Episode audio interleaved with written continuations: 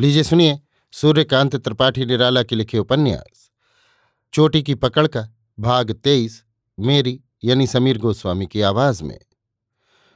खजानची खोदा बख्श मुन्ना और जटाशंकर के पेट में पानी था। तीनों ने बचत सोची, तीनों के हाथ में पकड़ है। जटाशंकर से मिलने का वक्त आया। खजानची कलकत्ता और राजधानी एक किए हुए है। दोपहर का समय, किरणों की जवानी है, हरियाली का निखार। मुन्ना कोठी की बगल वाले रास्ते से गुजर रही है। रुपया रखा है, दूर से निगरानी रखती है। कई दफे वो अंधेरी कोठरी देखती है, सदर की तरफ़ वाले घाट की बगल से। किनारे किनारे जो सड़क दूसरे घाट को जाती है, उसी पर टहलती हुई। प्रभाकर को दूसरे किनारे से कोठी की तरफ़ चलते, फिर कोठी के भीतर चले जाते देखा। पेड़ों की आड़ है और सिंहद्वार से दूर है। अंदर महल वाली दासी के लिए कोठी के दूसरे किनारे तक बढ़ जाना, अंदेशे के वक्त स्वाभाविक है। उसकी प्रभाकर पर नज़र पड़ी कि तेज़ी आई, चौकन्नी हुई। अपने में पूछा, किसी को उधर से जाते नहीं देखा? वहाँ जीना है, नहीं मालूम। कभी गई नहीं? कोठी का उधर वाला हिस्सा नहीं देखा? प्रभाकर को किनारे से भीतर जाते देखा। खजानजी अभी नहीं आया। आएगा, कुछ ठहर कर चलेगी, राह पर मिलेगी। पूछना और काम लेना है। छिपी भी है, देखती भी है। यहाँ से सिंहद्वार और वो रास्ता नहीं देख पड़ता। अनुमान है वक्त पर लौट पड़ेगी। सजग है खजानची लौट न जाए। खजानची बेचैन है, घटना घट चुकी। बीजक जमादार के हाथ पड़ा। पर्दा फाश हुआ। बंध गए। सरकारी आदमी की शरण ली। काम कर रखने की ठानी। एजाज से बातचीत करानी है। राज लेना है। निचले वर्ग की औरत से मदद चाहिए। मुन्ना आँख के सामने आई। सहारा मिला। आखिरी हिम्मत बांधी कि इस जाल से छूट जाए।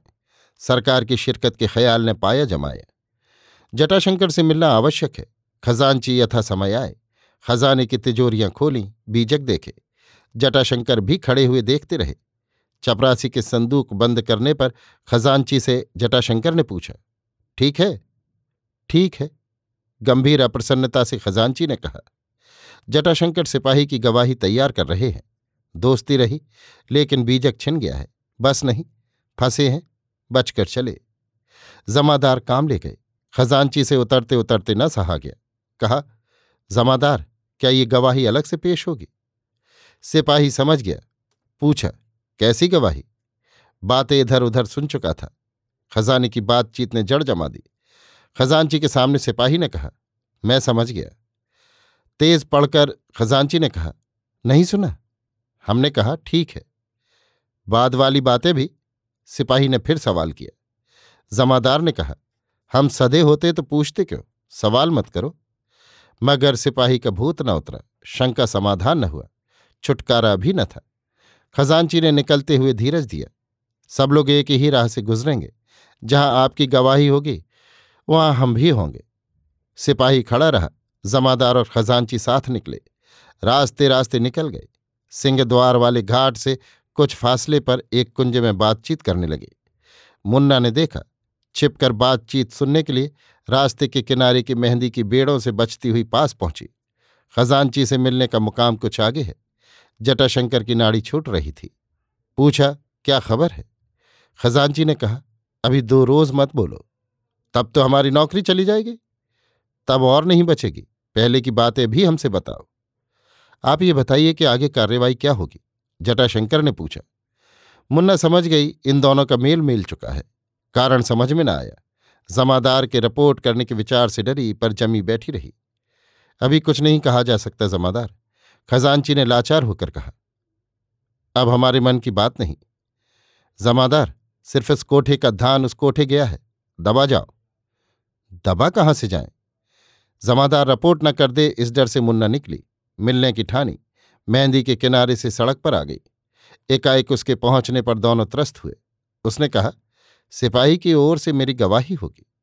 खजानची सकपका गया। जटाशंकर अपने बीजक की ढाल से तलवार झेल जाने को तैयार था। मुन्ना ने कहा, मेरा हाल दोनों को मालूम है। हम तीनों का मिलना था, क्योंकि रानी जी हैं। रानी और राजा मिल गए। रुपया हम ही लोगों में है। हम ही लोगों का है। मिल्लत से चलना है, क्योंकि हमको बचना है। सिपाही को हम समझा लेंगे। क्या कहते हो जमादार? जमादार का बीजक बल घट रहा था। चुपचाप खड़े थे। मुन्ना ने सोचा, पर्दाफाश हुआ तो बुरी हालत होगी। रिश्वत दे दी जाएगी तो अभी मामला दबा रहेगा। कहा, रानी जी जल्द आजकल में रुपया देने वाली हैं। आप लोग रानी के तरफदार रहिए। ये काम इसीलिए किया गया है। राजा के कान में बात पड़ जाएगी तो बाँस और पानी चढ़ेगा। मामला बहुत बढ़ेगा। नौकरियाँ जाएँगी। पुलिस के हाथ गया तो सजा की नौबत आएगी। हम ही लोग बंधेंगे। रानी और राजा को कुछ नहीं होगा। संगठन रहेगा तो मज़े में चले चलेंगे। क्या कहते हैं? इससे अच्छी और कौन सी बात है? जटाशंकर ने भी खजांची की बात दोहराई। मुन्ना ने कहा, जमादार, अब तुम चलो। उस सिपाही से मैं बातचीत कर लूँगी। ये बात हम तीनों की रही। रानी साहिबा से तुम मिल नहीं सकते। जमादार चलने को ना हुए, फिर कुछ कहना चाहा। मुन्ना ने बीच में खुलकर कहा, अब चलो जल्द। ये मालूम नहीं। ये रानी साहिबा के क्या हैं और होंगे? जटाशंकर चले। रास्ते पर सोचा, राजा को बीजक लेकर ना दिखाए। पहले का हाल कहना होगा, नहीं मालूम मामला पलटा खाए, जाने दिया जाए। अभी आप सुन रहे थे सूर्यकांत त्रिपाठी निराला के लिखे उपन्यास, चोटी की पकड़ का भाग तेईस, मेरी यानी समीर गोस्वामी की आवाज़ में।